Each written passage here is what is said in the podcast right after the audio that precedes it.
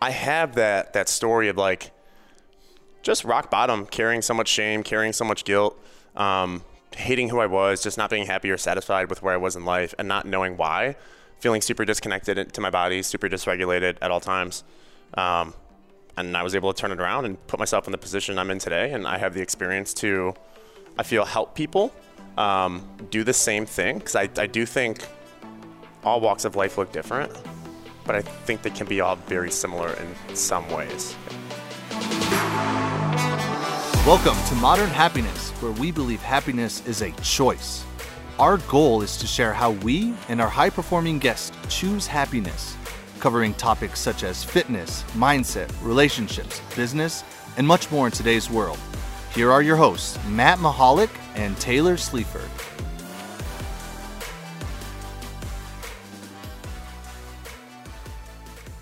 What is going on, happiness homies?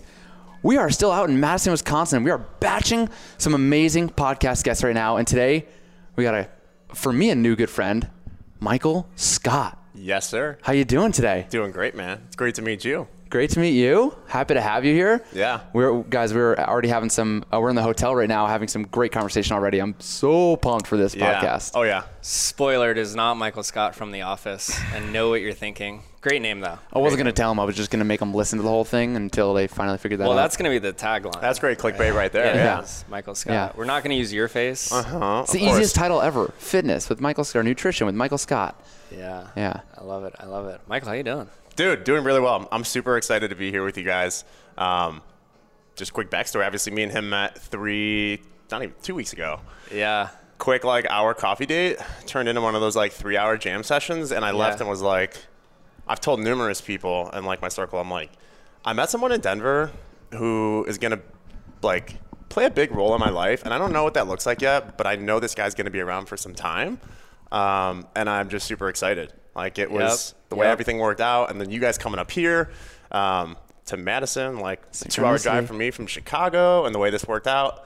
I lo- you gotta love those conversations when it's like gonna be here for 30 minutes an hour and then it's three hours and it feels like it was 30 minutes. Yeah. That's how you know you're in good company with the right people. Absolutely, man. Awesome. Absolutely. Yeah, Hi. it's man, synchro destiny. That's I feel like that's gonna be the theme of this podcast. But super cool. You guys, uh, if you're listening, we had Traver Boehm on our podcast, who is now a mentor of mine. I signed up for his group coaching program, which is how I met Michael. Yep. we were on i think a couple of uh, group calls kind of connected because we're both in the fitness space and then he was in denver and uh, yeah it's you know great opportunity so we're glad to have you Taylor, it's so cute when you say if you're listening, as if they have to be listening. okay Mr. Language Guy, yeah yeah if you're listening. you could be watching and there's okay. subtitles on Oh, youtube Well, then, so if you're watching. Thanks for watching. Thanks for listening, guys. Let's jump into some rapid fire, Michael. Let's do it. You I'm ready? ready. Yes. Taylor, Excited for kick us off. what is one thing you're grateful for my support system. I have a group of men around me right now in my life that I didn't have. Honestly, I didn't even know it existed. Like this group of men that I have. Um, I've got such a good support group, man. Of just brothers who are constantly like lifting me up, cheering for me. We do the same back. Um, I would say that first thing that comes to mind. And I'm sitting in the presence of two good Love men it. right now, so I think why that's on the forefront of my mind. But yeah, Okay, r- rapid's loose for us, so I just I need to ask, how important is that for you to have that support system, and where do you think you'd be without something like that in your life? It's huge. It's everything. Um, I used to have that like lone wolf mentality, right? Um, what's the saying? If you want to go fast, go alone. If you want to go far, go together. yeah Um, I mean, even like within the, like the nutrition coaching business and everything, it was like it was always going to be just me. It was always going to be just me. And then when I started kind of opening and broadening my horizons to like, hmm, this person could be really good at doing this. This person could be really good at doing this. I'm very big on seeing the potential in people that I think they don't see in themselves. It's the coach in me, and I love like I'm obsessed with trying to bring that out. Um, yeah, I love that. Yeah. That's my favorite part of my coaching. I'm like, yeah, I'll teach you the business stuff. That's great. But when I help you realize who you truly are and you lean into that and be unapologetically yourself, you really start loving life. That is that is a beautiful transformation. full expression is uh, is something everyone should be able to experience in this lifetime. Yeah, for Yeah. sure. Yeah, I can definitely relate to that. A mentor of mine, want, I used to believe like, you know, oh, I have these strengths, and then I gotta like work on all my weaknesses, and I want to get everything better. And I don't think that's always the case. I think sometimes it's like, no, this is what I'm really good at. I'm gonna ev- get even better at that, and then I'm gonna surround myself with people that one enjoy doing the things I'm not good at and are better at it. Mm-hmm. Yep. You know, and so uh, that's that's really cool having a team, which is also can be hard to find the right people. Super hard, man. But the universe will bring them to you. you That's know? right. It'll, they'll show up at the I, right I- time. I wonder if we'll get into that a bit more as we go because we've been talking about strength and weaknesses as we're growing the podcast, what Taylor's responsible for, what I'm responsible for. So let's continue on with the rapid fire. Yeah, I wonder if we'll get through the rapid fire. That's what I'm curious. Uh, we'll we'll, we'll find out. Uh, It's I'm up. It's you? Get out of here. Michael, what's your most used emoji? Uh, probably the peace sign. Hmm. Always. I'm very big, and a lot of videos too. I end. I don't even know why uh, why I necessarily say it. I just I think I want I want everyone in the world to experience that. It's peace and love, all the time. You know Like, we peace and love, dude. actually peace how and the, we and the heart end emoji. the podcast. Every podcast is until Really? next time. Peace. Yeah. so you'll be ready when we're ending it. Oh Amazing. yeah. We'll do it together. Oh yeah. Um, okay, Michael, what's your walk-up song? But can you guys hear the elevator music? Yeah, I I, wonder if we're say, gonna get if copyright infringement on YouTube I was for literally this. thinking that. Should we just have a moment of silence? yeah. Dude, We that had it is a a good one. What is my walk-up song? First I would that comes say what I used at my last comp when I competed at Worlds last fall. My song that I used for my 60 seconds of stage was "Wolves," Post Malone, Big. Sean. Mm, okay, yeah, yeah, yeah. I do know. that. I don't know if that would be like I'm a huge fine. John Mayer fan. Like when it comes to like gym, when it comes to like lifting heavy, like those intense moments, you would never guess. I'm in the corner listening to the softest stuff. Dude. Gravity. Oh my gosh, dude. Against me. He's like, I want to lift so much. also, by the way, so for everyone that's listening right now, There it is. Uh, Michael, when you say worlds, you're talking about bodybuilding competition. IPE Worlds, yeah. So I turned, uh, I won my pro card when I was 22 or 23. Um, NGA, IPE, stuff like that. Just natural men's physique. Okay. Um, And I, yeah, dude, I love it. So, I and love you're it. what, six four? Yeah, 6'3", 6'4". Okay, so fucking he's beautiful. six four, beautiful, lots of muscles, and he's lifting to John Mayer. This is Lifting just to John Mayer, Oh man. Yeah, my come God. on. What a picture. If you're Another not- thing that people don't know about me, but yeah, it is what it is. I love John Mayer. The, the Sick. ladies watching on YouTube are, YouTube are slipping off their seat right now. Okay. no, no I comment. don't, I don't. I had a lot of thoughts, but All right, perfect. anyways. Onward we go. Michael, what is your favorite book? Man, I would say The Four Agreements by Don Miguel Ruiz would be up there. Atomic Habits by James Clear is up there. Um, a recent one, How to Do the Work by Nicole LePera, fantastic. Um, Joshua, great book. Um, I don't think I pluralized books, but here we are. yeah, you know, I'm gonna stop. That's You that's did gonna say be- solid. we're loose on. Our I know, I did, I know. I'm But only the four, teasing. I mean, the Four Agreements, I, I think, is something. If you haven't read the Four Agreements out there, you need to go ahead and pick up that book. Um, it's just, it's so simple and straightforward. Um, don't take anything personal. Always do your best. Never make assumptions. Live, love, I, laugh. I can't remember. The, la- the last one's about your word, Honor your word. Dude. Is wow. that like words? Bad, Words matter. bad time. Bad time to draw a blank. It's just about like how, how the tongue is like the rudder of your life, and just how important like your words are. Yeah. Um, just in terms of like never speaking bad, That's negative. great. Go buy the book. That was a nice teaser. You got three out of four. Yeah, now go buy yeah. the book. Yeah, go fi- go figure out the fourth. Yeah. Uh, awesome. Okay, what did you want to be when you grew up? So at first it was a pilot when I was younger, and I'm colorblind, which we discussed as I picked you guys up. And Yeah. you know, you were like, "Pull over to the blue house," and I was like, "What blue house?" um, it was a pilot, and then it was like, uh, "I want to be a baseball player," and then it was like, uh, by eighth grade, I wanted to be a special education teacher, which I don't think many people in eighth grade can say. No. Um, but by eighth grade, I knew I was one of those lucky kids that was like, I'm going to be a special ed teacher when I grow up. Like, I'm going to work with those kids. That's how I'm going to add value and contribute to society. Um, yeah. Cool. Mm-hmm. Awesome. Final question. What is your superpower? Uh, I can make any. I can get anyone to believe in themselves uh, in a matter of hours. Like I don't care where you're at. I, don't care what you have going on. Spend some time with me one on one. Like I will have you believing in yourself. Oh, I, I need to know more now. How, how are you able to do that? I think I've, I, I, I have, and we're gonna get into my story on here. Um, I have that that story of like just rock bottom, carrying so much shame, carrying so much guilt, um, hating who I was, just not being happy or satisfied with where I was in life, and not knowing why, feeling super disconnected to my body, super dysregulated at all times. Um, and I was able to turn it around and put myself in the position I'm in today, and I have the experience to, I feel, help people um, do the same thing because I, I do think all walks of life look different. but I think they can be all very similar in some ways, if that makes sense. Yeah, Yeah. we're more we're more alike than we are different. There's like a quote along those lines. Yeah. Yeah, and it's funny. It just I had a coaching call this morning, and it's so it's so great. Or maybe this was the other day. Um, through these shared experiences, people think they're dealing with shit all alone. No one else feels this way. Yeah. It's like there's only so many you know emotions you can kind of name that people are struggling with, and um, like different different paths, different experiences can lead you to the same thing. Like if you're depressed, Mm-hmm. you know, there's a reason you got there, but it's depressed, and maybe because my parents got divorced or because a family member died or whatever it is. Yeah. I don't like myself or my body, but it's all the same feeling, Yeah. you know. And it's so it's like this kind of I, I don't even know just where I was going, but it's like this. We all have this similar feeling, and it's like, hey, you're not alone. No. I feel just like you. Yes, it happened differently, but I get it. Yeah. And it's like, wow, like someone like you has also been depressed before. And then they feel less alone. And then I think through that common ground, you could really start to change someone's perspective. Yeah. that make sense? Something I like to say all the time is that it doesn't matter if you're boy, girl, black, white, tall, short, fat, skinny. If there's one thing on this earth that like we can all agree on, like as a collective, we all want to feel good. We all want to feel good, right? Now, where it differs for a lot of us is to the extent that we're willing to go to elicit that feeling, whatever that is, so to say. Um, I think there's healthier habits than others, so to say, and we'll get into a lot of that on here. But we all want to feel good. Uh, we all want to feel better than we do now. Even those that feel good, there's always better out there, right? So to say, or a lot of people maybe think or live like that, um, which maybe keeps some people from being satisfied. I don't know. Um, but yeah, that's a rabbit hole we can go down. Yeah. Do you think you're able to, in, t- in two hours with someone, you can get anyone to believe in themselves? Do you believe you do a good job of helping them take that throughout their life? Or is that a fleeting, you know, it's like, got the Tony Robbins uh, Yeah. weekend getaway and everyone's all fired up. I'm going to change my life. Then two weeks go by and they're back where they were before. Yeah.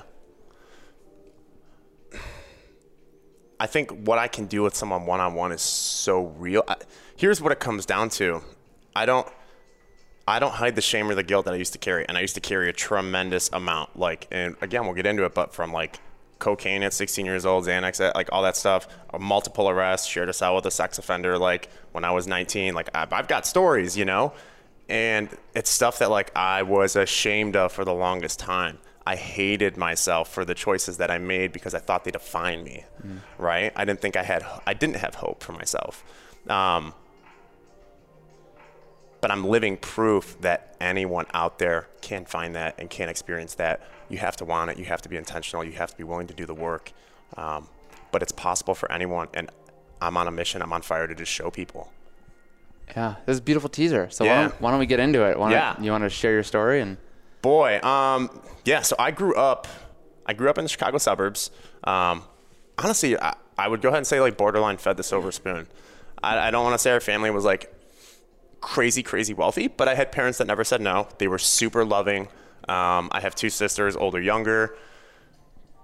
There was nothing, nothing really crazy up until eighth grade. My my best friend at the time, his, he had a sister, and this was the friend that I say like you can walk into their house. Pardon my language, like take a shit, raid the pantry before you even say hello to anyone. You know what I'm saying? Like it was that second family. Um, and he had an older sister who was a senior in high school at the time who went on a run one day after school local prairie path went missing five days ended up being raped and murdered found in a hand dug shallow grave some 15 20 feet off uh, the path. And it was one of those things when she had went missing my father went out there that day he was on a flight. I was in eighth grade. The next day i was on a flight alone uh, as an eighth grader which is pretty like i'll never forget it. I didn't realize it then at the time you know what i'm saying? But i can close my eyes and it's like i'm back in that moment right now and i can like elicit those exact same feelings. Um, I was at the house with the community blocked off with the helicopter above right after the sheriff had come to the door to give the news. I remember riding to the candlelight vigil that night in the back of a squad car, maybe an AR 15, like sitting in front of us, whatever. Um, just go, going through red lights um, on our way to that candlelight vigil, like the night that she was found. And I think that's where everything changed for me. And I went on for years after that. I wouldn't say it hit me till sophomore year in high school, but the world is a shitty place. It's full of bad people. Um, it's cold. Like there's no hope. Um, and that was my perspective that I chose. That was the narrative I created. I mean, granted, I shaped it due to experiences, but I held on to that narrative for so long. It's just what I told myself over and over and over again. Like this is the world we live in. So I was living in that narrative, that reality that I created for so long until I was able to pick up the pen and rewrite the story. Mm-hmm. You know, um, but I mean, through that, I struggled with, as I mentioned, cocaine at 16 years old. First time I did it was like back of Portillo's, which is if you're familiar with the Midwest, hot dogs, beef, got to get there if you're ever uh, if you're ever around. Um,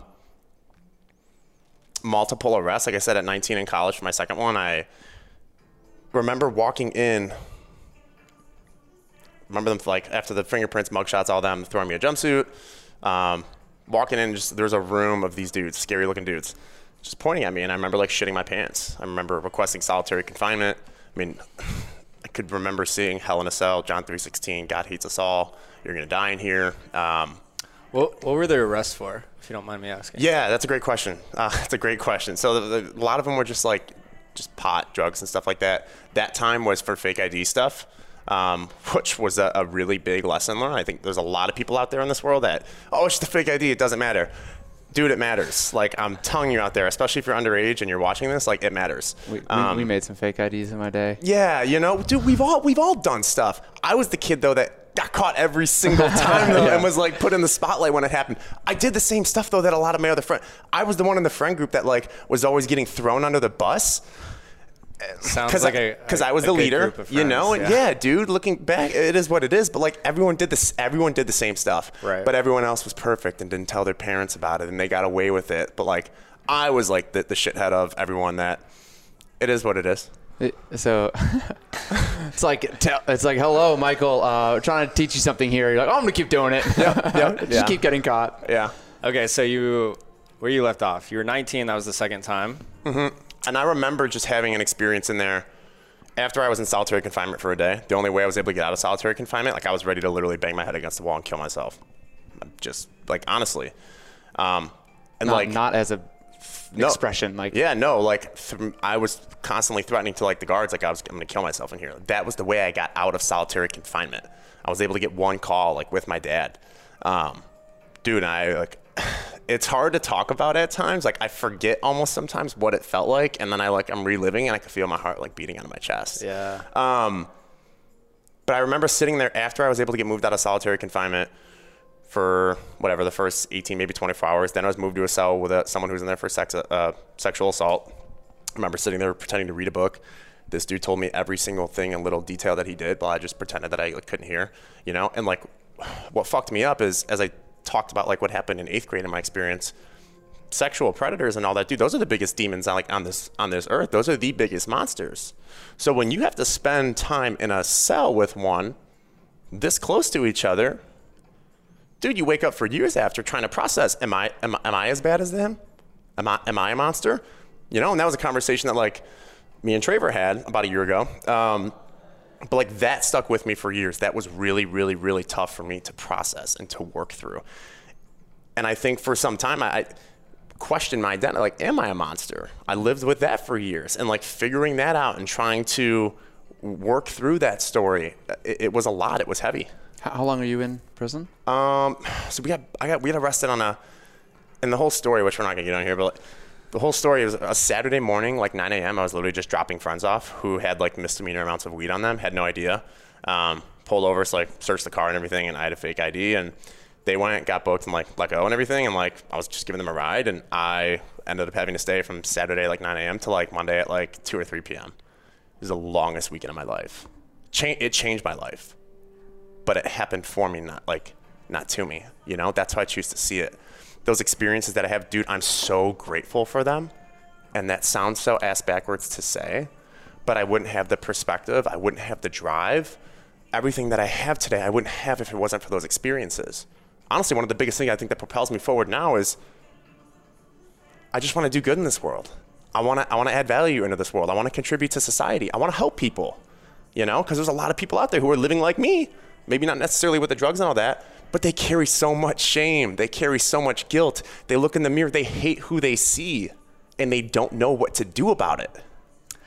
So I, I definitely want to hear about the transformation, yeah. like making that change. And also, right, so that's 19, you're 25 now. I'm curious if you've ever thought about what do you think your life would be right at 25 if like you said like that arrest. Maybe you hadn't made, gotten that arrest, and you kind of kept doing the things you were doing. Dude, that What arrest do you- saved me. What do you think? But what I think- hypothetically, I where do you would've- think you'd be right I think now? I would have continued to go down a worse path. I, dude, I, we used to joke around like I was like the cat with nine lives. Like it was like how does this guy continuously get out? Like I remember driving back another random story, but like driving back from a Nickelback concert down in Moline, Illinois. this guy and his listen, music. listen, listen. Wow. Yeah, Sorry, and Nickelback. um, Nickelback's got a bad rap, man. It's no, not maybe fair. maybe that would be my walkout song. If we go back to the beginning, Oh. oh, Wh- no. Which one? Do you know what's a really really good song by Nickelback? Far away. I don't. Do I know it? I want to do like my it? Chad Kroeger voice on here and like just Do it. Let's We're hear here. Dude, for it's gonna be that's like so loud. Oh, can we pull it here? I'll turn your mic down. All right, hit us with it. Like he would get on there. I love you. yes. Amazing. Um, Nailed it. God, I can't believe we just did that. Um, but uh, like, dude, driving back from a Nickelback concert, in Moline, like doing stuff we shouldn't have been doing. Drove a car, drove my Jeep off the highway at like 65 at like two in the morning. Cracked the frame of the car. We lived like just stuff like that, dude. I have so many stories. Um, like I feel like near death experiences almost, but Yeah. like here I am. I love it. So okay, so that was life changing. So right? the, the And- transformation, though, to answer what you Yeah. said, like, I think I would have continued to go down the path of like mm, selling drugs on the side, doing drugs. Um, I would have just continued to toe the line. I wouldn't have got the lesson. Yeah. Like the lesson was in that weekend. Yeah. And I think something I learned from a, a, a mentor, his name is Sean, is that these lessons in life are going to continue to show up for us, right? But as we choose to ignore them and as we don't get them, like polarity, like it's just going to be more negative and more negative, and it's going to be more Coincidences. painful. Literally, my post and today. more painful until it's like, would you fucking get the lesson, right? You know, and like for me, I had to go all the way over here and be like, okay, you're gonna go share a cell with a sex offender for a weekend because I've tried to tell you 40 times, son, and you're not getting it. Right. So that was what I needed to get the lesson. It happened for me. Yeah, and that's a hard truth Matt and I talk about all the time. Sometimes when you don't get what you want, you get what you need.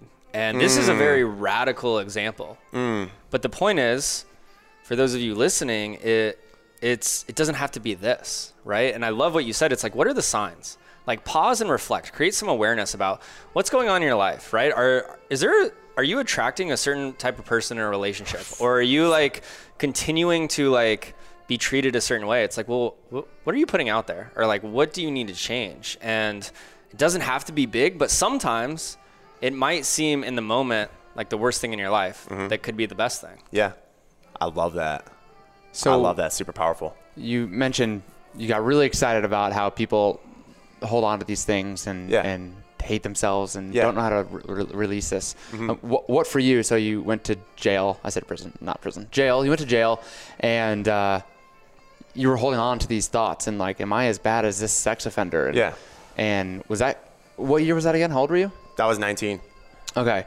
And for how long were you holding on to a lot of this shame and guilt and Till July 17th of 2020 when I was able to sit barefoot at Curtis Park in Denver with Traver Boehm, and he just like unfucked everything for me in the matter of an hour. I mean, I, I talk about it like like a Tony Robbins experience almost. I, how I'm colorblind. I've said that on here before, dude. It was like someone snapping their fingers in my face, and all of a sudden I'm seeing different. Like it, it was the most radical transform. Like I would call it more so like a spiritual awakening. I went home within a week, my online business went from like six to like 25. I bought a place and moved out of my parents' house within a matter of two weeks. Uh, like, dude, when I tell you life changed so fast from that moment, it was like, I remember going to Reiki sessions and whatnot, and everyone was just like, dude, you're up in the cosmics. Like, you're not even here right now. And it was like, I, I feel it because, like, the last year for me has, dude, it's just been magical. If I had to pick a word, it's been magical. Um, Well, can you describe a little bit more? Like, did Traver say something specific? Obviously, it was an hour. We can't sit here and Sure. relive the whole experience. Yeah. But was there one thing he said, or is there like, what changed? If you could go back and, and picture yourself before you walked up and met Traver, and then Yeah. the hour after, like, what is it? I think Traver just helped me realize the narrative that I had created that I, like, I was unconscious, like I just wasn't aware of. And then he was like pointing it out and just act- asking factual questions. Are you a monster? Have you done monstrous things? Like, what monstrous things have you done? It was like we couldn't come to exacts on, on any of it. I was like, if we can't prove right here that you are a monster, then you need to stop calling yourself a monster because you're not a monster. You can't prove it. Mm. You know? And I was like, whoa. And then there was other stuff too, like I'll get into this too. Um, this is something I did not think we were going to talk about. Oh, I have I'm been, excited. and I, I- don't do this any longer. I don't have the time. Passionate, yes, I would keep doing it. Um, I grew cannabis for like a year and a half, and yes, I said cannabis like I'm 50. Um, but I was super just. There was something with taking a seed and turning it into this that can make someone feel so good. And um, honestly, I think it was a way of just like expressing my feminine like just gardening and stuff like that, like which I have found to be like therapeutic now. Um, I remember talking about that with with Traver at the time. I was doing that. My parents are gonna kill me when they see this. I was still I was still living at home. Um, and it was like we started talking about it. He saw me get fired up, and he's like, "Whoa, what was that? Like, what was that?" He's like, "You just lit up." And I remember stopping and being like, "Dude, it's just." I don't understand. Like I'm just I'm passionate about doing this, but like I feel like I can't be myself at home because like I'm constantly judged for it. Like I couldn't I couldn't fully express myself and just like live authentically. Um, because I was always worried about the environment I was in. It wasn't mine. I wasn't in control of it. It was my parents, rightfully so, right? Um, but it like kept me. It was like someone was like suffocating me, and I didn't realize it. And moving out and being able to like create my own environment and create my own space, and really just having a space to like fully express myself and just be authentic and be Michael, um, changed everything for me. You know, and I think there's a lot of people out there that are not living like to their fullest expression. They're not living an authentic life and they're wondering why they feel so disconnected because you have this thing inside of you that is fucking screaming trying to come out and you're doing nothing but suppressing it. Right? Spot on. I mean, uh, you know, I don't never felt super suppressed. Maybe as some people do, but I knew.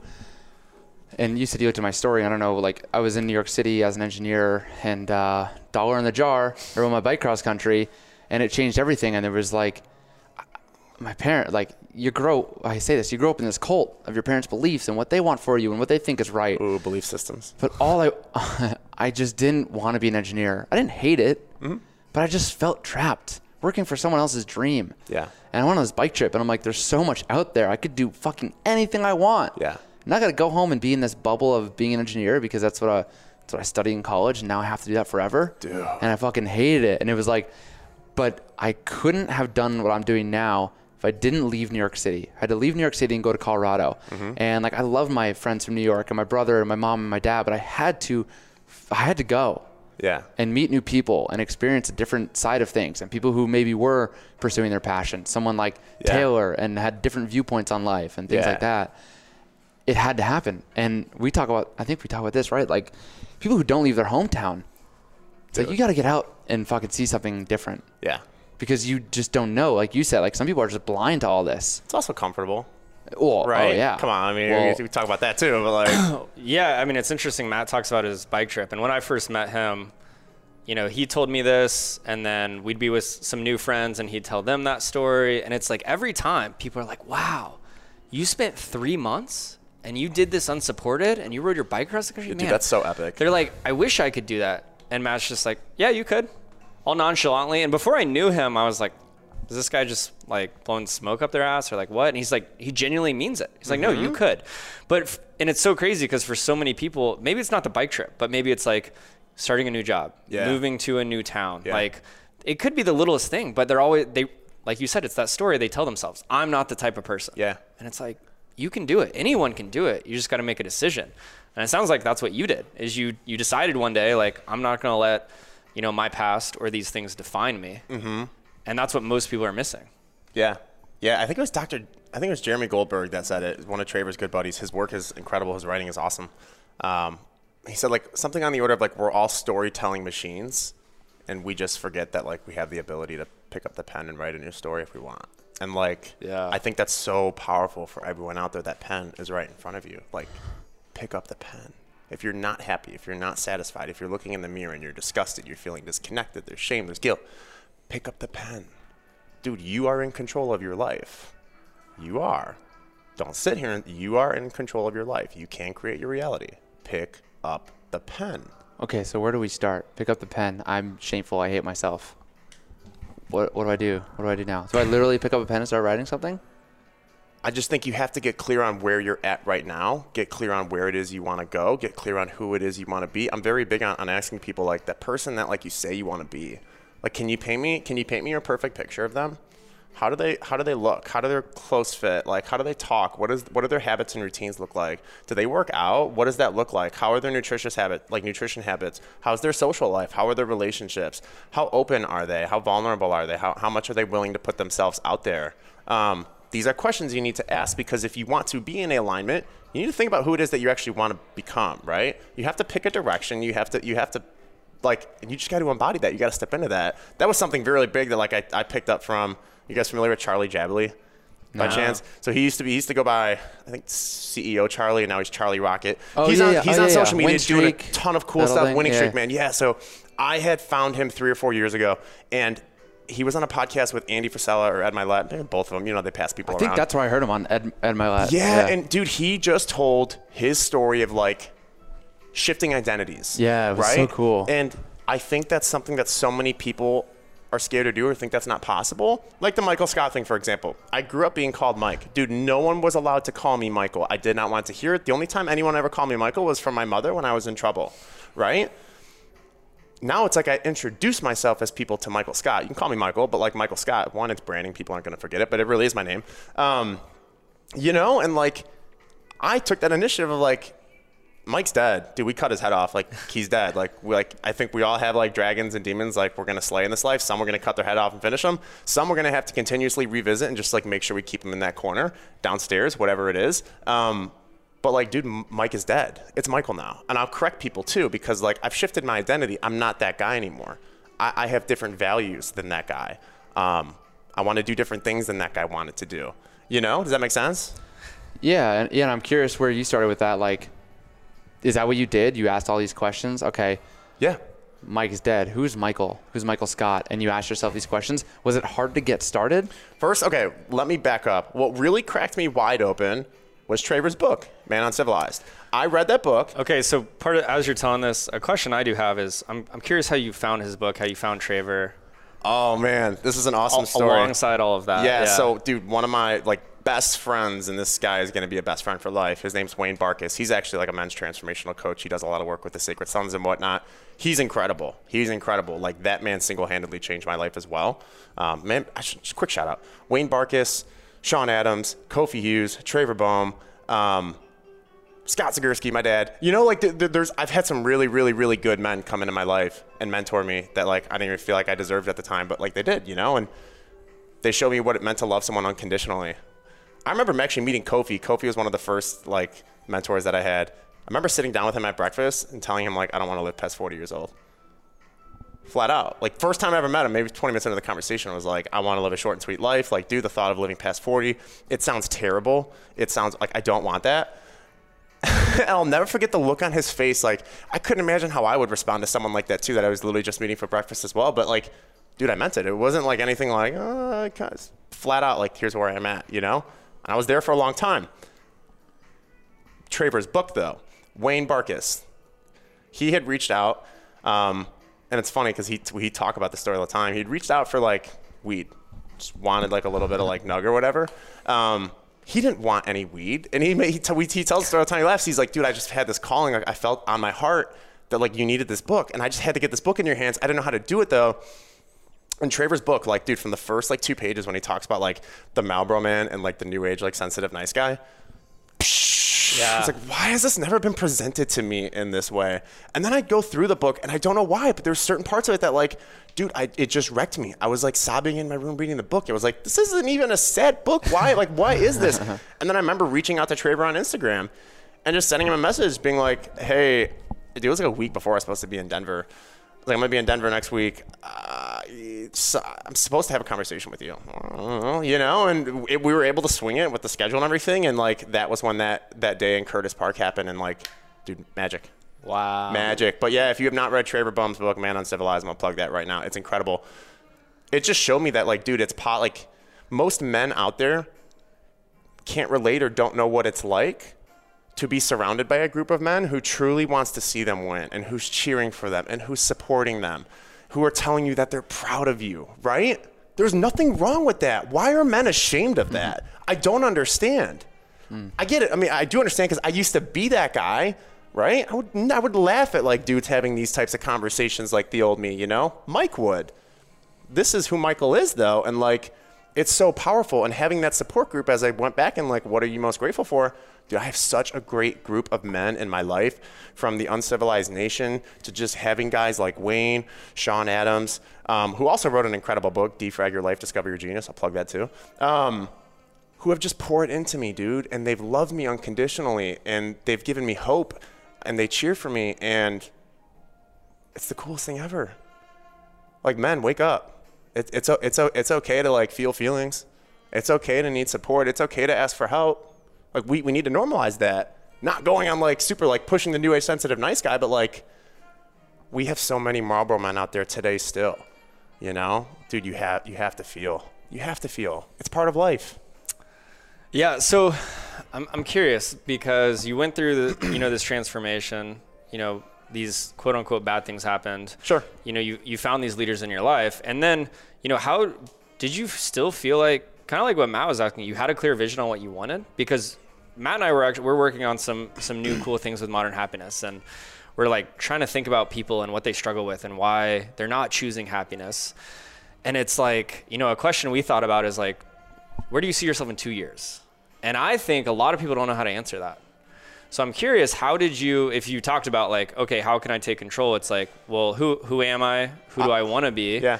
Did was that easy for you, or was that a lot of work to figure out where you wanted to go? Um, I didn't do it alone. I mean, I'll tell you that flat out. Like coaching, coaching has been huge. Whether it's just like life coaching, like working with spiritual guides, business mentors, everything. Like, dude, you have to have those people in your circle that can like kick you in the gut from time to time with love. Um, and like help steer on the right track, just like how you guys were doing, like in the hotel room before we came down here, right? Like you, you need to have that. You need to have that accountability. You need to have those open and honest relationships. Um,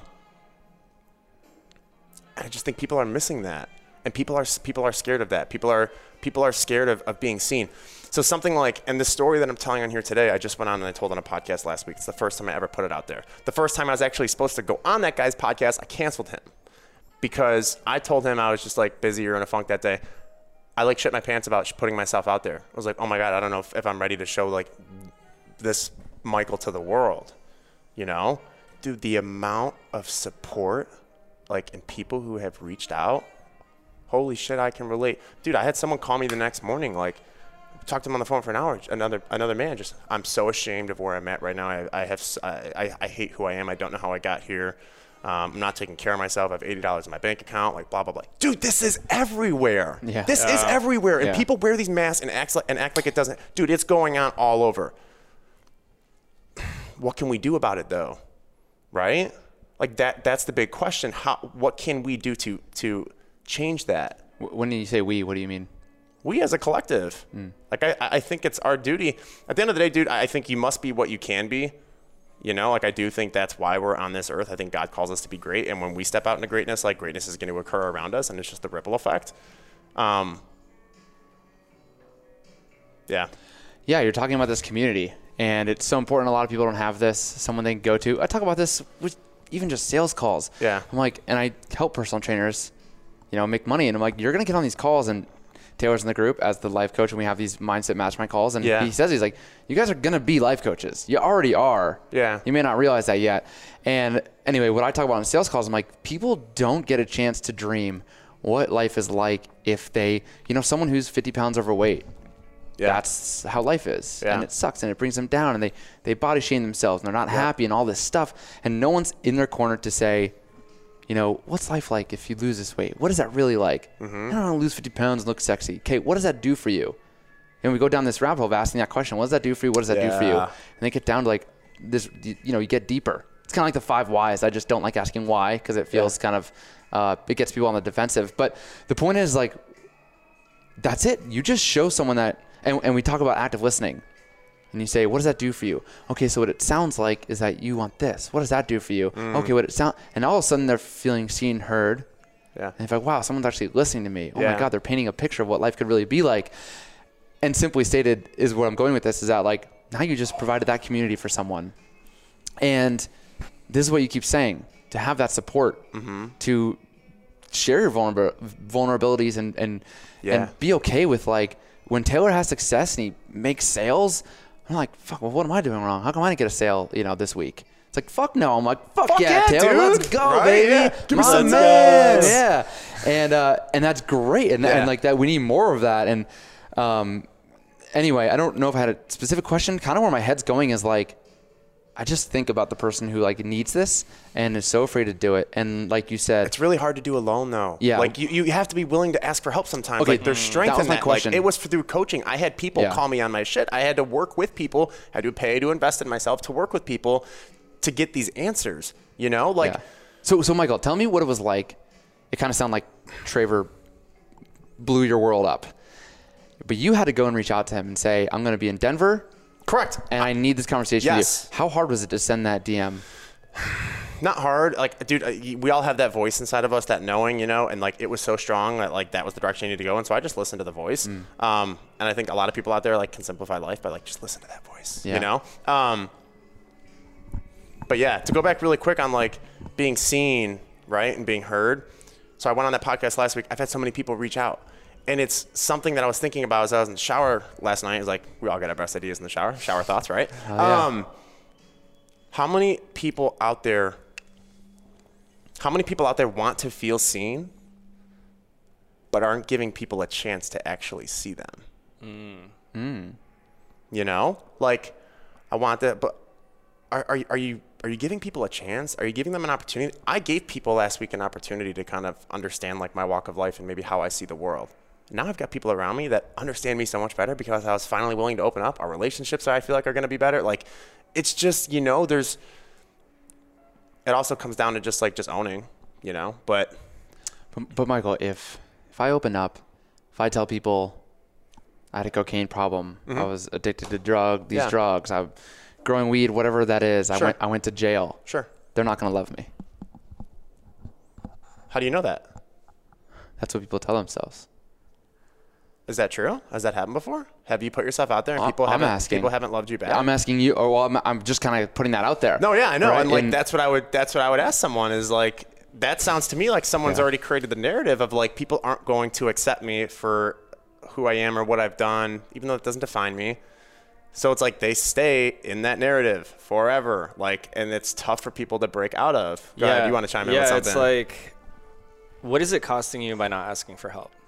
And I'm curious about another thought. Is I don't know if you heard of this this saying, uh, when the the pain of staying the same outweighs the pain of change, then we will change. yeah, I feel like that's where so many people are at, right? Your transformation kind of took a lot, right? And a lot of our stories, it's like we have, you know, the hero's journey, right? Some some big thing. yeah, And I'm curious if you have any thoughts on like, okay, how can we how can we shorten that? How can we make that happen sooner? As you were alluding to earlier, like the universe keep bringing that thing. Yeah. And if it has to, you know, you have to fly off your car into a lake for the wake up call, like that may have to happen, but like how can people do this sooner? Like, you know? I don't know if it's something that can be rushed. I don't know if it's a soon thing. I just know it's a process. I know you have to trust the process. I mean, we talk about like, dude, from that story from when I was, I talked about sharing the cell with the sex offender to now, dude, there's just, there's a six year spread there, you know? Like, and I don't think one year is a lot, but like, even I talk about the conversation with Traver from like last year on this time, like, there's a one year spread there. Like, it's not, we live in a world of instant gratification. We want the now, now, now, now, now, now, now, and like delayed gratification is where it's at the good stuff isn't going to be like falling into your lap like on day one. You know what I'm saying? You're going to have to work for it. You're going to have to be patient for it. You're going to have to have faith that it's coming. You're going to have to have hope. Um, Yeah, you're also gonna have to do something. And you're I gonna think- have to take yeah, action. I think I think that's there's there's a guy in our men's group who uh, he says there's a lot of talk about vulnerability, right? Because a lot of guys don't want to be vulnerable. Um, but he says he's like I don't like the word vulnerable because that's like I think the military term is like you're open to attack. yeah. And so he says the word courageous, which I actually love. Love, yeah. Shout out to Laycock if you listen to this. Um, and I, I think that's the thing, right? It is the thing. Be courageous. Asking for help is courageous. Telling people how you feel is courageous, right? Like sharing your life is courageous. And nobody ever got what they wanted or did anything great or made the changes without some kind of courage. Mm-hmm. Yeah. What's up, happiness homies? It is Matt here, and Taylor and I would like to make one of our first offers to you to join us in Sober October. So if you're looking for more happiness in your life and you know that growth is the key to happiness and getting uncomfortable is the key to growth, then we want you to join us in Sober October. And Sober October is a 31 day challenge of no alcohol. And the point of this is to challenge ourselves mentally, to improve our health, and also raise awareness for mental health and give back through donations. And we know how hard it can be sometimes to make a change on your own. And if you listen to our recent episodes, we talk a lot about community. And when you want to make a change, to put it out there, to put some skin in the game, um, but also to do it with people so that you can have that support. So that's what we're asking. If you want to join us in Sober October, we hope you do. Check out the link in the description of this episode, and you'll get signed up for Sober October with us. Uh, we're going to start a Facebook group to create some support. We'll do some live Q and A. We'll do some bonus podcast episodes throughout October, um, and also any other exercises or further support and growth that we can help provide you. So join us for Sober October. We're excited for this challenge, and we look forward to seeing you inside the Facebook group. All right, switching gears. Um, uh, tell the people what do you do? You obviously so passionate about Sure. Helping people. You mentioned in two hours I could help someone change their beliefs on themselves and what is possible. Yeah. So how do you do that? ask the questions that haven't been asked. Really get into identifying like what is what is the underlying story or narrative that they they've created because we all have right, um, but a lot of people just they're not conscious of it. They're not aware of it. So like bringing awareness to like the hey here's the story that you've created. Now let's let's let's run through the gauntlet and let's see what's true and let's see what's not true. And let's help kind of help you get clarity on that. And then once we have clarity on that and we know we have the awareness of where we're at right now, then we can look to where it is we want to go. We have to, we have to start here though. We have to know who we are in the moment. Like that self awareness piece has to be there, and then it's time to like switch gears to like, all right, but where do we want to be? Who do we want to be? Like we talked about kind of with Charlie Jabaley and whatnot. Um, you know, think of all the actions, the traits, the language, the thoughts. What, dude, down to what kind of music do they listen to when they get in their car in the morning and go to work? Are they turning on a podcast? Are they feeding their mind and their soul good stuff? Are they listening to like shit rap music? Are they listening to like, or is it silence? Is it just like time for them to like take deep breaths? Is it worship for them? Like, dude, th- you have to be hyper specific, right? Um, Okay, you show up to a cocktail party. You I, I don't. I wouldn't show up to a cocktail Okay, party. you show up to a coffee shop. I don't drink. That's another thing, Well, honestly. you can still go to a Sure. Yes, cocktail you party and could. You drink. could. Honestly, I try to just stay out of the environments, but yes. Um, okay, backyard barbecue, Okay. birthday party Sure. with friends. You meet someone new. They ask you what you do for work. What do you say? Uh, I'm a. I'm an on, I'm an I run an online fitness coaching business, um, and the goal, the whole premise of our business is to be the last fitness coach that you ever need to hire. We want to deliver an understanding so well, and I think this comes from my teaching background, being in special ed prior. I know how to design curriculum.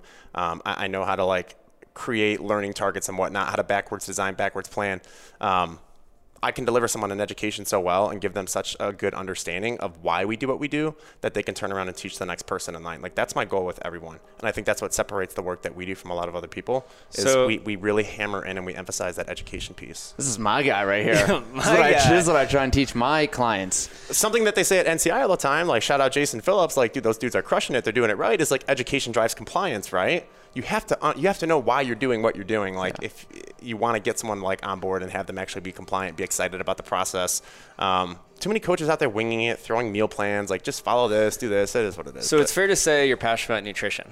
nutrition's my jam. Training is whatever. I can do it. Um, I can also link up with like really cool people who know training really well and like let other people be great in, in that realm. Um, but nutrition is my jam. I want to help people make food their friend. Like without living that low calorie, like restrictive lifestyle, feeling like they need to spend hours in the gym each week.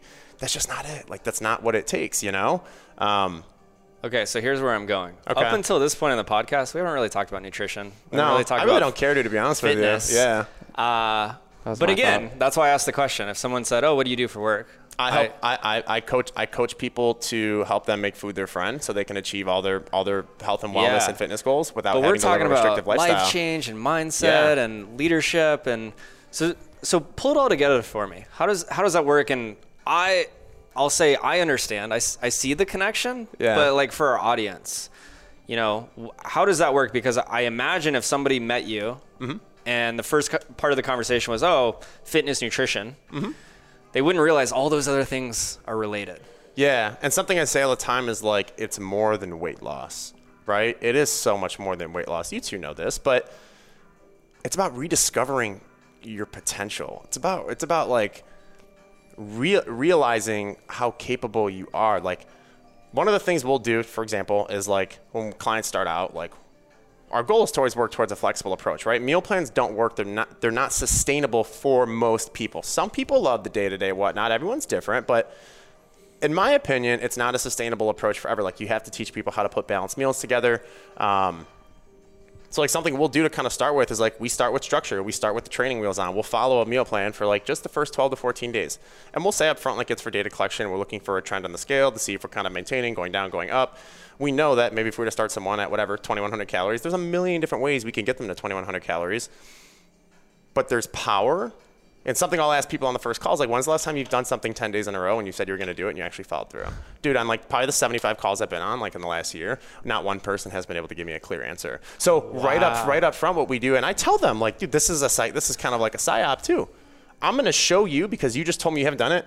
I'm going to remind you what it feels like to say you're going to do something for more than 10 days or 10 days in a row and actually do it and you see the power of belief be instilled within someone. Everyone's gonna go out there. Everyone's taking my shit right now. They're like, "Fuck, that's brilliant. I'm gonna start doing that with my people." Do it. Um, it works. Um, you get people though to believe in themselves. You have to get them wins up front. You have to get them seeing like, "Wow, it's working. Wow, I can do this." You know. Um, we don't hear that in our internal language a lot. I can do this. I can do this. It's always like we have to have someone tell us like, "You can do this." Like, you can do this. You know usually we're on our heads saying the opposite. I can't do this. We gotta I'm- talk to ourselves I like can't do this. I'm gonna fuck this up. Yes, Yeah. dude. Yes, you have to treat yourself. I say all the time. It sounds cliche, but like as if you're in a relationship with yourself, dude. You wouldn't like someone who constantly lies and bullshits to you and says they're gonna do something and then they don't do it. So why are you doing it to yourself, right? That's a great. Like, that's dude, a great that's question. that's Why a- do that's we a- do it? Why do we do that? that's a for big one though. It's like you have you have to that self love and that self care has to be there. It's something I say all the time too. Like self care and self love is not selfish. We've made it out to be selfish in today's world for some reason. I don't know why. Um, but like it has to be there. And I think one of the main problems we see in the world nowadays, people struggle to love themselves. You can't give what you don't have, so they go out in the world and they don't know how to love other people. Because you don't know how to love yourself. Yeah, you right. Can't, you can't pour from an empty cup. 100%. You got to pour from the overflow. I love that. I think you know that's what that's a big reason we we connected. Is yeah, I'm a fitness coach. However, that's been the vehicle for a long time, and yeah. it's like it's just a vessel. I mean, I think it's I think it's really important for if you want to be happy. I think fitness and nutrition are huge, Mm-hmm. and that looks a little different for everyone. But these are questions everyone should be asking Mm-hmm. if they want to live happier lives. Why do most of your clients come to you? You make a sale. What kind of gets them convinced to work with you? Well, I guess uh, let's stick with the first question. Why do clients come to you in the first place? they come to me because they, they, they want results. I think that's why they go why they go to any coach. But I think for me, I think with just the message and whatnot I put out there, I've learned over the course of the last year, like it's been something I've always been good at, and I'm still getting better at it. But like I can just I can speak my truth and be myself, and I can I can own my story. I I can talk about the shame and the guilt that I carried. I can talk about all the mistakes I've made. Um, my identity's not in that, you know. Um, and it's really refreshing, I think, for people to see out there like, holy smokes, like because most people are in the position when they come to me, they're not happy with themselves. They're not really loving themselves as good as, as much as they possibly can, right? Yeah, so I'm curious. You said results. Is that mostly weight loss? Is that fair to say? I think it's I, I think I think the results comes from instilling that self belief within someone. As I said, mm-hmm. like as we go back to like what's your superpower, like encouraging someone, like being able to get anyone to believe in themselves. Well, Well- th- that's the result you provide. you s- Why do people You jumped come ahead to of you? me. I know where you're going. People come to you because they want to lose weight. Maybe they want to take Like, control like of their what, nutrition. what do they think they want versus what do they realize? It sounds like you're you're helping them figure it out. Correct. but- I'm I'm just asking the questions and, and, and guiding them. But I'll never, if people come to you, what do they think that they want? The number on the scale to change? Oh yeah, Or- always. Yeah. And Yes. we've and we've gotten away from like, okay, that's cool, but like that's not it.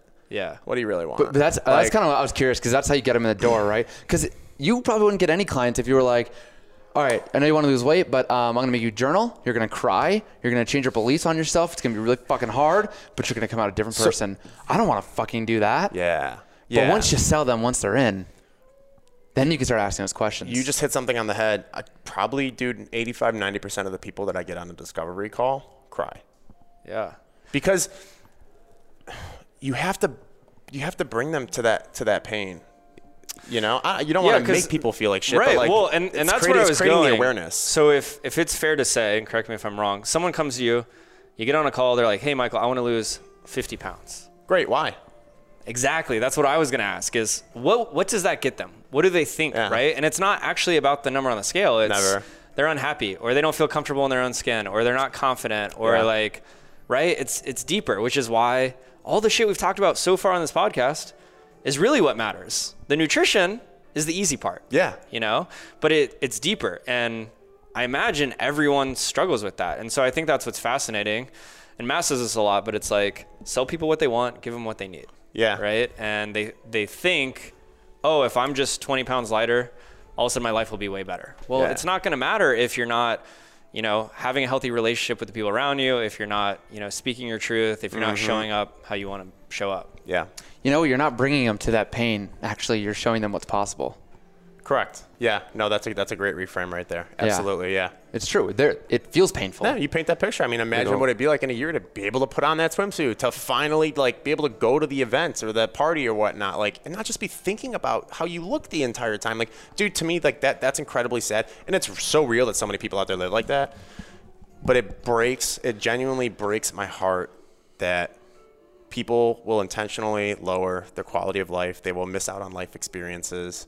Um, all because of how they look and how they're judging themselves. And at the end of the day, dude, I don't think many people. Sure, there's people out there that do. I don't think many people are going around going, "Oh, they're fat. Oh, they're."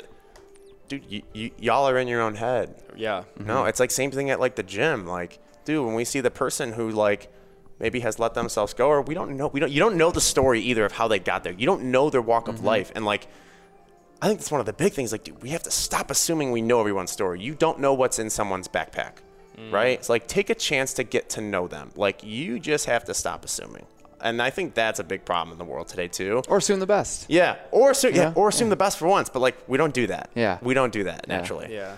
It's like someone cuts you off. It's like, oh no, they're probably a little late. Like I'm good. Like, yeah, go and get to work. It's all good. Or You there's know? an emergency at Like, home. Maybe there's an ambulance there. asshole. someone Yeah, or even worse. Yeah, Yeah, you right. don't know. I actually, I actually have kind of funny story. A client, uh, a female client, uh, I work with her and her husband sometimes, and I can't remember which one of them, but one of them used to have all this like road rage when they Mm-hmm. were driving. So they reframed it where they're like, anytime someone is speeding past, they're like, oh, they got a shit. Like that must be what it is. And then they laugh, and then all of a sudden it's like not that emotional response. And that's like anytime someone instead of getting in road rage, they're just like, that's got to be the story. That's the only reason they got to poop really bad. Yeah. And then it just reframes it. And Yeah. it's, I mean, Love that. everything and is see how quickly you can just that- fucking change how, how your day goes. so many people Yeah. out there just have to take such bad shits. You're right. yeah, there's, I mean, there's a there. lot. There's a on lot of people who have to shit out there. Everybody, just everywhere. Um, okay. Uh, kind of switching topics. Yeah. What what is what does Michael do for fun? What you know, not work, not personal development, but just just for the sake of sheer enjoyment. Michael's got to get better at this. Michael's got to get better at this. Michael's in a place right now, if I'm being like completely transparent and honest, like, and it's something I mentioned to you guys prior as we were walking down here. Is like I'm probably down eight or nine pounds in the last month, and it's not intentional. It's really frustrating for me. And I know some people out there like, oh, like fuck you, but like, no, you have to understand too. Like everyone is has different goals, and when people aren't reaching their goals, it's upsetting for them. Like it, just because they may have like an opposite goal of you, that doesn't mean that like your goal means more this or that. You know what I'm saying? So like for me, it's been it's been upsetting the last month to kind of see that go down after like the work I took to kind of get up to like 217, 218. I've just been I've just been stressed. I, I've been I've been focused so much on, on the business and maybe being a little bit of a hypocrite and like not taking as good of care of myself as I as I can. You know, like I can own that. One of the things I feel like probably the old me would have used to hid from would be like, don't let people know that. But like I'm human, man. It happens and when it does, I've got good guys in my corner. Could reach out to you. Hey, Taylor, can you hold me accountable to this? Can you, you know? And I'm, I'm happy to reach out and ask for help from people. I do it all the time. It's one of the reasons I just told you. Actually, uh, there's another nutrition coach I met. Her name's Sarah. She's kick ass. She's probably gonna watch this. Shout out Sarah. Um, like we just started like meeting like at 7 a.m. together. Like I've been like just kind of staying in bed later. Um, I just need that like that accountability to like, hey, we're gonna meet at seven. What three things, four things are you gonna get done for your business today? Here's what I'm gonna do. Great. Check in with you at eight or nine o'clock. Um, see ya. Like, have a great day. You know what I'm saying? Like, I've got people like that in my life because I'm willing to ask for help like and acknowledge when I'm struggling and other people are willing to show up for me because I want to be seen. I'm willing to be seen and I get the help I need. Whoa. Dude, pe- pe- right? people actually, I, I was teaching this to my clients. I'm like, people actually love that. Like, how come I'm finding trouble to get motivated? I'm scrolling on Instagram and I'm afraid. And I'm like, there's a lot behind that. Yeah. But I'm like, one of the things you can do to help yourself is to tell people, hey, I'm trying to be off my phone less. Hey, I'm taking this course and I want to get this. Like, can you, like, if you catch me scrolling, can you tell me to stop? Yeah. Not only would they love to do that for you, Yeah. you know, your roommate, like, Taylor, are you scrolling right now or are you working? Like, oh, you got me. I'm scrolling. It's like, I, I, you told me to tell you. Like, uh, Yeah. you know, and then also, then they go, I should probably be scrolling a little bit less too. Or I should probably be getting up early. Or I should be working a little bit harder. Or Uh-huh. things like that. So I love that. My question to you is what would happen to your business if you took two hours a day to yourself? Maybe you got back to the gym a little bit more. Um, probably would grow even more. Community would probably be even stronger. I'd be able to show up better as myself with more energy, with more. Whoa, right? How crazy! There's a lot of probablys in there, though. Um, no, it would. Like, I, I would be able to show up better. I would have more energy in my days. I, I would um, be even better. I feel like at connecting than I like already currently am. You know. Um, yeah, you're you're you're absolutely right. This is one. It's also powerful to hear yourself say it out loud. 'cause, like, I'm gonna go home after that. I got a two or three hour drive, and like we're gonna be chewing on this. So yeah. Well, so many people. We recorded a podcast earlier today with someone who was, you know, saying they really struggle with that. I think everyone does self care, taking time for themselves. Yeah. And at the end of the day, it's if you show up a better version of yourself. So if that's taking rest or doing something you love, you're going to be more effective. Yep. So now the question is, what are you going to do in this next week to make that happen? Rest more. Okay, what does that look like? Um, it looks like reading this awesome book that someone just gave me called uh, f- what is it? Shout called? out by for Deepak. Deepak. our, our audience should know. The Actually, spontaneous fulfillment of desire, harnessing the power of synchrodestiny. I never remember the title. Oh, harnessing the power of coincidence. Yeah. Sorry. Correct. Yeah, it's a mouthful. But yeah, so I'm going to be reading that the next week. Um, I'm going to be getting away this weekend. Actually, our family has a little lake house, um, so I'm going to be spending time up there, kind of just shutting it down. Going to tell clients in advance, like, hey, Saturday I'm going to be around in the morning, but not going to be available in the afternoon. Set those boundaries. Um, and just recharge my batteries because like for me right now with where i'm at it's it's so needed and it's so nice to have conversation like this too like i told you what did i tell you guys on the way up here like like how, how's your day going i was like dude just to get two hours of silence Yeah. in the car, even though the phone the entire time is ding, ding, ding, like just to have the silence, just to be able to breathe, just to be able to like sit with whatever I'm sitting with, um, is recharging in itself. You know, Yeah. like we can't be on the go, go, go all the time. I think, and part of that is uh, this idea of novelty. So it's a, a friend of ours actually introduced this to me, but it's a tenet of po- positive psychology. And so many people think about habits. They're so focused on that and routine, which can be good, especially if you're trying to create habits, you're trying to make positive changes in your life. Yeah. However, to be happy, we need new experiences. We need novelty. So if you if your life looks like I wake up at 6, you know, I walk the dog and then I have coffee and then I rush to work and then I'm Yeah. at work and then I get home and then it's late and then I go to bed, rinse, wash, repeat, like we're not going to be happy. So it's like it could be as simple as, you know, driving a different way home, riding your bike to work. You know, going if you go to date night every Wednesday Mm-hmm. Yeah. with your wife, you know, go to a different restaurant. Or, you know, driving up to Madison, Wisconsin, hanging out in a hotel. Like and uh, I know when you said that it resonated with me and I think sometimes just like or you know going to the lake but like i don't think people do that enough just do something new for the sake of just a new experience Yeah, and, and don't judge yourself too for like how unconventional that experience or event or whatever may be. Um, you know, just like like I have a trampoline in my living room. Dude, I jump on a trampoline like every morning for a little bit. Like I listen to almost like the same three or four like songs, worship songs, and then like I have like my inner gangster playlist where we're listening to like Snoop Dogg and stuff in the morning and whatnot. But like to the with the worship stuff, like dude, there's most mornings I'm like literally dancing in my kitchen, like hands up, praising, like I'm by myself. If you were to put a camera in the corner, Worship. it probably it probably looks really weird. Sorry. Um, but like if it fills me up in the morning, I have way better days when I start my days like that. When I can like, dude, take a break, go jump on the trampoline for like 15 minutes. Like let the little boy in you like experience what it's like to get on to just like play. You know, we don't do that enough too. Um, stop. Ju- like, it doesn't need to look conventional like everything else. Like, and I tell my clients that all the time too. Like, do whatever it takes. Not whatever, but whatever it takes, right? Yeah. Like, you need to find that. You, you need to find it. You need to search for it, and you will find it. And you, you need to hold on to it, and you need to like just appreciate it, like the little things, dude. i love that It's great. So this might have been just your answer, if somebody were to loves everything you're saying, they really want to like connect with themselves. Is there something they could do like right now to connect with themselves, get closer to who the person they want to be, to kind of get out of this rut? Take a breath. I would say. Hmm. I know that's like a super basic answer, but like just stopping. I mean, dude, how do we start our leadership calls every week? Like, Yeah. it's a group meditation. Meditation. There's so much power and stillness and quietness, especially in a group of people. But like, just taking the time to like,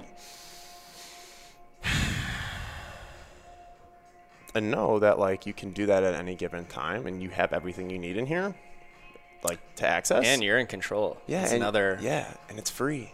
It's awesome. Nice. Yeah. Hell yeah. Michael, are you happy? Yeah, especially right now in this moment. This is this has been a blast. Connecting with others, I think, is the medicine that a lot of people need too. And um, 100%. I knew this conversation would be awesome.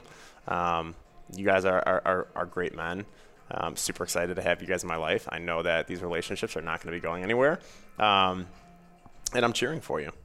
Hell One yeah. of the biggest things out there too, like us three especially, we get this. We cheer for people. We love seeing people win.